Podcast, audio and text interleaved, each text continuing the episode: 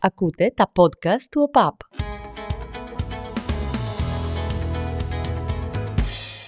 Μνήμη είναι η διαδικασία του ανθρώπου να θυμάται τις εμπειρίες, τις εντυπώσεις, τις γνώσεις που αποκομίζει. Διακρίνεται σε βραχύχρονη και μακρόχρονη.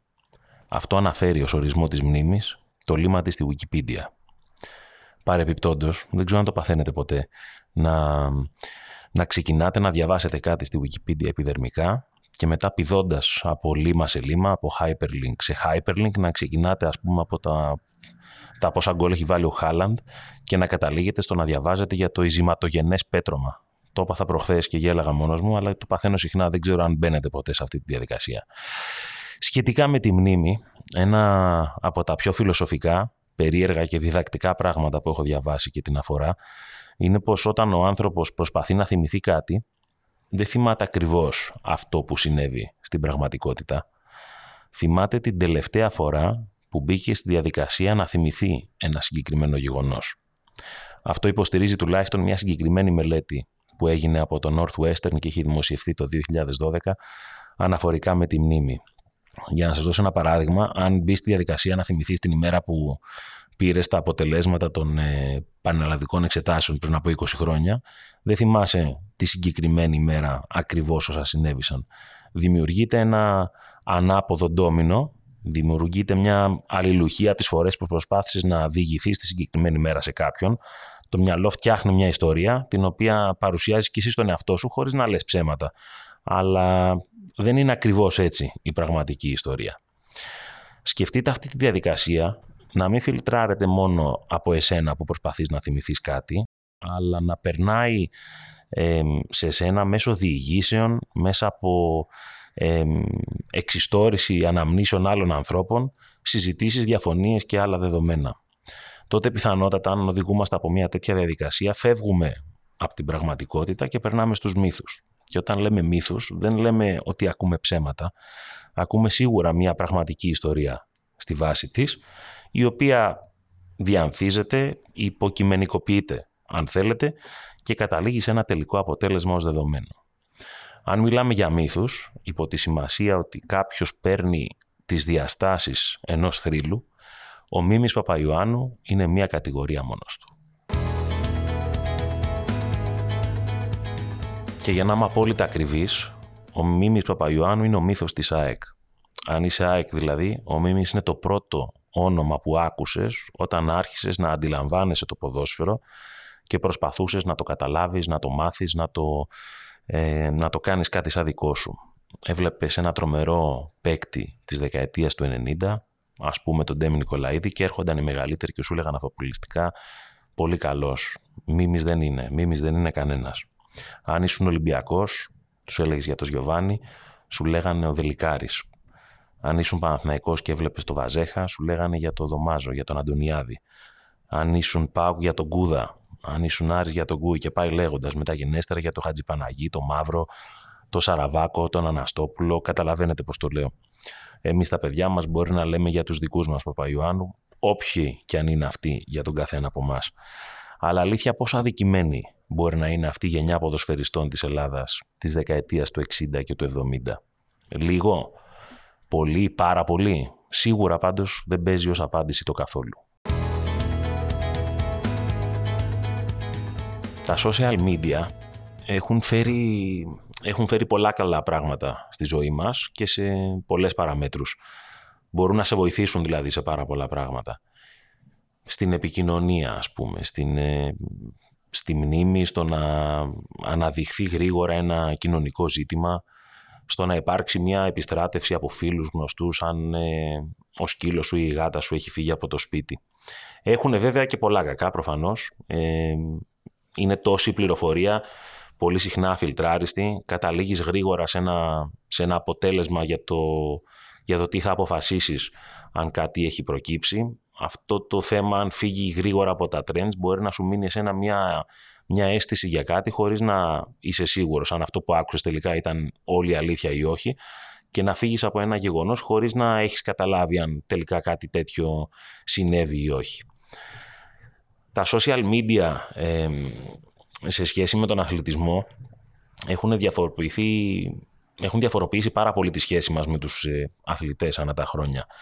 Πλέον για τον αγαπημένο σου αθλητή, δεν λέω μόνο Έλληνα, μιλάω και για τον Μέση και για τον Κριστιανό, ε, για τον Εμπαπέ, για τον Νεϊμάρ, για όποιον θέλετε εσείς.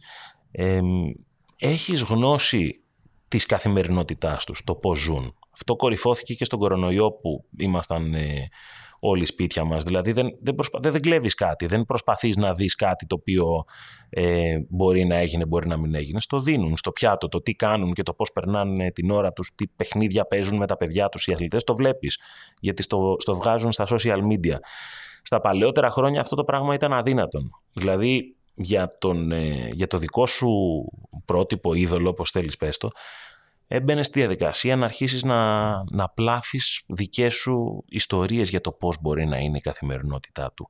Εξιδανίκευες, έφτιαχνες εικόνες. Έλεγες ας πούμε ότι ο Μίμης Παπαϊωάννου, το ποδοσφαιρικό ίνδαλμα κάποιον, δεν είναι σαν εμάς, είναι κάτι άλλο. Δεν ζει με τον τρόπο που ζούμε εμείς, δεν είναι άνθρωπος όπως είμαστε εμείς. Μπορεί να ακούγεται υπερβολικό, αλλά αν το σκεφτείτε μέσα από τα μάτια ενός μικρού παιδιού, έχει μία βάση. Και βγάλτε το από τον ποδοσφαιριστή. Θέλετε ε, ηθοποιό, θέλετε τραγουδιστή, θέλετε επιστήμονα, ό,τι νομίζετε, αλλά νομίζω ότι η εικόνα ε, είναι ξεκάθαρα αυτή. Και σε μια τέτοια παρομοίωση το έγραψε καταπληκτικά για τον Μίμη Παπαϊωάννου, ο Βασίλης Κουντής στο Σπόρ 24, ε, την ε, επομένη του θανάτου του Μίμη Παπαϊωάννου με τίτλο «Αθάνατος πριν πεθάνει». Έκανε μια φοβερή παρομοίωση ο Βασίλης Κουντής με τον ε, Δημήτρη Χόρν και τον ε, Κώστα Βάρναλη που λέει ότι ο ηθοποιός συνάντησε το λογοτέχνη σε ένα μπακάλικο της Αθήνας και εκεί ο ποιητής των μοιραίων ζήτησε μερικά δράμια φέτα και έφνησε ο ηθοποιός έμεινε κατάπληκτος και λέει «Μα τρώει ο Βάρναλης φέτα» αναρωτήθηκε, θαρώντας πως θα τρεφόταν με νέκταρ και αμβροσία. Και συνεχίζει ο Βασίλης Κουντής παρομοιάζοντας αυτή την εικόνα με το απόλυτο αθλητικό statement του Μίμη Παπαϊωάννου όταν είχε σταθεί στον αέρα όπως λένε όλοι οι μύθοι της εποχής στο περιβόητο ΑΕΚ Queen's Park Rangers όταν η ΑΕΚ πέρασε στους τέσσερις της Ευρώπης και έβλεπε τον αγώνα. Ο Βασίλης Κουντής λέει σε ηλικία 14 ετών και γράφει βλέπω τον Παπαϊωάννου κουρασμένο από την πτήση του και αγαλιασμένο να φτύνει πάνω στο γλωτάπιτα. Και διορωτώ με, μα φτύνει ένας Παπαϊωάννου. Είναι ωραίο να ζεις μια ζωή που θα μπορούσε να γίνει ταινία. Ταινία όμως καν, κανονική, χολιγουντιανή, δηλαδή με, με budget, με suspense, με casting. Ταινία που μέσα από τα μάτια του πρωταγωνιστή μπορείς να δεις εικόνες να αλλάξεις εποχές, παραστάσεις, να τρέξεις παράλληλα με μια εποχή που αλλάζει. Και τέτοιος είναι ο Μίμης. Μια ζωή για ταινία. Από τη νέα νεκομίδια της συμμαθία στην ΑΕΚ. Τόσα ρεκόρ. Έμεινε στον αέρα. Πήγε την ΑΕΚ στους τέσσερις της Ευρώπης. Για εκείνον όμως ένα πράγμα ε, ξεχωρίζω πιο πολύ από όλα τα άλλα. Όσες φορές και να το διαβάσω, όσες φορές και να μου το διηγηθούν, με όσους ανθρώπους έχω μιλήσει από αυτή την εποχή και μου το λένε αδυνατό να το πιστέψω. Ο ύμνος της ΑΕΚ δεν έχει πολλές λέξεις, έχει συγκεκριμένα 55 που τις μέτρησα μέσω word count. Από αυτές τις 55, ο κόσμος της ΑΕΚ, πιο πολύ και από το ρεφρέν, ξε, ξεσηκώνεται πιο πολύ σε ένα συγκεκριμένο σημείο που λέει «Και της Ρεάλ το φόβητρο έγινε το όνομά σου». Ακούγεται υπερβολικό, σαν εξωτερικός παρατηρητής, η Ρεάλ να φοβάται την ΑΕΚ. Πώς γίνεται, είναι η μεγαλύτερη ομάδα στον κόσμο. Και όμως όταν γράφτηκε αυτός ο στίχος σε μια άλλη εποχή, πολύ πιο παλιά, πολύ ασπρόμαυρη, χωμάτινη, την εποχή που φτιάχνονταν οι μύθοι, δημιουργείται η ιστορία. Τα έχουμε πει και σε προηγούμενο podcast ότι έκανε στα πρώτα χρόνια του ποδοσφαίρου, δημιουργεί και την ιστορία του μετά και έρχεται ένα καλοκαίρι του 65 η Real Madrid εδώ να παίξει με την ΑΕΚ. Η Real Madrid του Πούσκα, η Real Madrid που παίρνει τα συνεχόμενα ευρωπαϊκά, η Real Madrid που γίνεται η βασίλισσα της Ευρώπης. Και έρχεται καλοκαίρι, ε, αρχές καλοκαιριού του 65 να παίξει με την ΑΕΚ. Με Πούσκα και η ΑΕΚ με Παπαϊωάννου. Και βάζει δύο γκολ ο Παπαϊωάννου στη Real Madrid και την έχει 3-1 στις αρχές του δεύτερου ημιχρόνου. Και η Real ισοφαρίζει 3-3, αλλά αυτή η ισοπαλία θορυβεί τη Ρεάλ και σου λέει τι γίνεται εδώ πέρα, δεν μπορούμε να κερδίσουμε. Ποιος είναι αυτός ο Μίμης Παπαϊωάννου, τον θέλουμε. Και ο Μίμης δεν ήταν ο μόνος εκείνης της εποχής που τον ήθελαν μεγάλες ομάδες. Ο Δελικάρης έπαιζε στη μεικτή κόσμο μαζί με τον Κρόεφ και τον Μπελέ. Το Μίμη, Δωμάζο και τον Αντώνη Αντωνιάδη τον ήθελαν η Manchester United και η Μίλαν. Αυτά έχουν υπάρξει, αλλά αυτοί οι παίκτες δεν μπορούσαν να φύγουν από αυτές τις ομάδες τότε, διότι η, η προστασία του ποδοσφαιριστή όπως το ξέρουμε σήμερα ήταν κάτι το οποίο ε, δεν, δεν υπήρχε εκείνη την εποχή σε μια εποχή που δεν υπήρχαν ξένοι, που δεν υπήρχε τρόπος να γίνουν μεταγραφές, δεν υπήρχαν data analytics, στατιστικά μεγάλη έρευνα, υπήρχε εμπιστοσύνη σε αυτό που λέμε στο μάτι του προπονητή, του προέδρου ή κάποιου εξωτερικού συμβούλου μιας ομάδας. Και υπήρχαν μεγάλες ομάδες τότε ευρωπαϊκές που ήθελαν τους Έλληνες παίκτες. Όταν τελείωσε ο αγώνας της Real Madrid με την ΑΕΚ, αυτό το περιβόητο 3-3, ε, από το μάτς αυτό εμπνεύστηκε και ο συγκεκριμένος τείχο στον ύμνο της ΑΕΚ. Ε, η πρόταση που ήρθε στην ΑΕΚ ήταν καταπληκτική οικονομικά και για το Μίμη Παπαϊωάννου και για την ομάδα. Αλλά η διοίκηση της ΑΕΚ τότε φοβόταν να αφήσει το Μίμη Παπαϊωάννου για τις αντιδράσεις που θα υπήρχαν. Και ο Μίμης, ένα παιδί το οποίο ήταν τότε έτοιμο να, να απογειωθεί στην καριέρα του λίγο πριν τη δική του κορύφωση, σου λέει εφόσον δεν μπορώ να πάω στην στη Real δεν μπορώ να συνεχίσω να παίζω και το γερνάει στο τραγούδι μαζί με το φίλο του τον Στέλιο Καζατζίδη. Ξεκινάει τουρνέ, ξεκινάει περιοδία στη Γερμανία και αρχίζει να τραγουδάει ο Μίμης ο Παϊωάννου και του λέει ο Καζατζίδης ότι είσαι πολύ καλός στο τραγούδι αλλά όχι τόσο καλός όσο στο ποδόσφαιρο. Και την επόμενη χρονιά η ΑΕΚ χωρίς το Μίμη Παϊωάννου δεν πηγαίνει καλά, ξεκινάει πάρα πολύ άσχημα, γίνεται μια ε, επανάσταση από τον κόσμο της. Φέρτε πίσω τον ε, Μίμη Παπαϊωάννου, πιέζει και ο Καζατζίδης, πιέζει και η διοίκηση της ομάδας. Και τελικά μερικούς μήνες μετά την απόρριψη της πρότασης από τη Real Madrid, ο Μίμης επιστρέφει στην Αθήνα. Επιστρέφει δύο μέρες πριν από ένα Παναθηναϊκό ΣΑΕΚ, ένας πανίσχυρος Παναθηναϊκός της εποχής, και η ΑΕΚ σε πολύ δύσκολη κατάσταση, χωρίς το Μίμη να μην μπορεί να, να παίξει με τον τρόπο που μπορεί. Κάνει μισή προπόνηση, πάει στη λεωφόρο, βάζει δύο γκολ και η ΑΕΚ κερδίζει τον Παναθηναϊκό και εκεί ξαναξεκινά η ιστορία του με την ομάδα. Έμεινε άλλα 14 χρόνια στην ΑΕΚ, σε τρομερές στιγμές, πήρε πέντε πρωταθλήματα, πήρε κύπελα, δημιούργησε ρεκόρ ε, τα οποία δεν καταρρίφθηκαν ε, σχεδόν από κανέναν. Μόνο ο Στέλιος Μανολάς τον πέρασε σε συμμετοχές, κανένας δεν τον έχει περάσει σε γκολ στην ΑΕΚ, είχε πάρα πολλές συμμετοχές στην εθνική ομάδα και ταυτόχρονα με τη δική του ποδοσφαιρική αυθεντία μαζί με τον ε, Αντώνη Αντωνιάδη προσπάθησαν να δημιουργήσουν καλύτερες συνθήκες για τους ποδοσφαιριστές έτσι ώστε οι μελλοντικοί αθλητές να έχουν την ευκαιρία να μπορούν να αγωνιστούν σε μεγαλύτερες ομάδες του εξωτερικού. Ήταν ένας προπομπός μιας εποχής που ζούμε σήμερα, προφανώς όχι με τον τρόπο που τη ζούμε σήμερα, όπου μια ομάδα μπορεί να παίζει με όσους ποδοσφαιριστές θέλει, ακόμα και αν κανένας δεν είναι από την ε, χώρα που βρίσκεται η ομάδα, αλλά είχαν μια μια επαφή, μια προβολή προς το μέλλον για το πώς πρέπει να είναι η καθημερινότητα ενός ποδοσφαιριστή και αυτό που λένε πάρα πολύ για αθλητές εκείνες της εποχής, όχι όλους, αλλά αυτούς που θυμόμαστε μέχρι και σήμερα, είναι ότι σε μια εντελώς ερασιτεχνική εποχή για το άθλημα, εκείνοι είχαν επαγγελματικά κριτήρια στον τρόπο της δουλειάς τους. Πολύ συχνά και στα προηγούμενα podcast, στα προηγούμενα εντός έδρας, έχουμε χρησιμοποιήσει το κλισέ what if σε πάρα πολλές περιπτώσεις. Σε περιπτώσεις τις οποίες ε, μια μικρή απόφαση ενός ανθρώπου σε μια κατά τα άλλα σπουδαία καριέρα μπορεί να έχει αλλάξει τελείως την, ε, την ιστορία.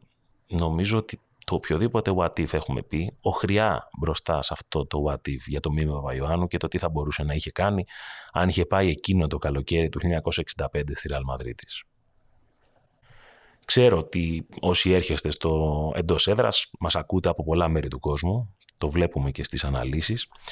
Πριν δύο χρόνια είχα ασχοληθεί εκτενώς με το έπος του Παναθηναϊκού και τη συμμετοχή του στον τελικό του κυπέλου πρωταθλητριών του 1971. Ένα επίτευγμα που μέχρι και σήμερα παραμένει αξεπέραστο για το ελληνικό ποδόσφαιρο. Καμία ομάδα πέραν του Παναθηναϊκού το 1996 δεν έχει πλησιάσει τόσο πολύ για να μπορέσει να συμμετάσχει στον τελικό του κυπέλου πρωταθλητριών, ούτε καν σε έναν ευρωπαϊκό ε, τελικό. Δηλαδή είναι ακόμα και στις φάσεις που στα ημιτελικά πήγαιναν κάποιες ομάδες καλά, τελικώς ερχόταν ένα δεύτερο παιχνίδι το οποίο απομάκρυνε πολύ το όνειρο της ε, πρόκρισης. Και ως κομμάτι της τότε έρευνας που είχα κάνει για τη μεγαλύτερη στιγμή στην ιστορία του Παναθηναϊκού, είχα δει και τον τελικό με τον Άγιαξ. Ήταν η πρώτη φορά που 50 χρόνια μετά έβλεπα έναν αγώνα του, του 1971. Μπορούσα να πιστέψω πόσο καλός παίκτης ήταν ο Δωμάζος. Πραγματικά το λέω. Τον έβλεπες δίπλα στον Κρόιφ και αν απομόνωνες αυτό τον αγώνα, δεν μπορούσες να πεις με επιχειρήματα σε εκείνον τον αγώνα ότι ο Κρόιφ ήταν τόσο καλύτερος από το Δωμάζο. Ε, πιθανότατα θα ήταν αν ε, είχαμε ένα μεγαλύτερο εύρος αγώνων και για το πόσο επιδραστικός ήταν ο Κρόιφ στο παγκόσμιο ποδόσφαιρο. Αλλά οι Έλληνες παίκτες εκείνης της γενιάς δεν είχαν την ευκαιρία να αποδείξουν στο ίδιο επίπεδο, αν είναι ή όχι, καλύτεροι από τους μεγάλους αστέρες που ξέρει όλος ο παγκόσμιος ε, αθλητισμός. Και για το Μίμη Παπαϊωάννου, ένα βραχίσωμο παίκτη που στεκόταν στον αέρα επειδή έφερνε τα πόδια σχεδόν παράλληλα με το έδαφος, είμαι σίγουρος ότι η σύγκριση με το Δωμάζο θα ήταν αντίστοιχη. Ο Μίνη Παπαϊωάννου ψηφίστηκε ως ο κορυφαίος ποδοσφαιριστής στην ιστορία της Ελλάδας για τον 20ο αιώνα. Μικρή σημασία έχει, θεωρώ, αν κάποιος συμφωνεί με αυτό ή αν κάποιος άλλος θεωρεί ότι ο Δωμάζος ήταν καλύτερος, ο Σαραβάκος, ο Χατζηπαναγής, όποιον θέλετε πείτε. Ε, γιατί αυτή είναι και η ουσία του, του ποδοσφαίρου όταν τελειώνουν τα 90 λεπτά. Αυτές οι διαφωνίες μεταξύ φίλων, αυτό το να ε, προσπαθείς να υπερασπιστείς αυτό που πιστεύεις με κάθε τρόπο. Πεθαίνεις όταν σε ξεχνούν. Αλλά ο Μίμης Παπαγιάννου δεν θα ξεχαστεί ποτέ. Θα είναι πάντα εκεί, στον πυλώνα της ΟΠΑ Παρένα, μπροστά από το άλσος της Νέας Φιλαδέλφιας, μαζί με τους φίλους του και τους συμπαίκτες του. Τον Εστορίδη, τον Σεραφίδη, τον Μαύρο. Θα τον ακούν αυτοί που δεν τον πρόλαβαν. Όποτε βάζει γκολ η ομάδα τους, να τραγουδάει τον ύμνο. Για να θυμίζει μέσα από τα ίδια λόγια του ύμνου της ομάδας ποιος ήταν, τι προσέφερε και πόσο έχει βοηθήσει στο να είναι η ΑΕΚ αυτό που είναι σήμερα. Αυτό είναι η μνήμη. Ακούτε το εντός έδρας στο Spotify, στα Google αλλά και στα Apple Podcasts. Μέχρι την επόμενη φορά, να είστε καλά.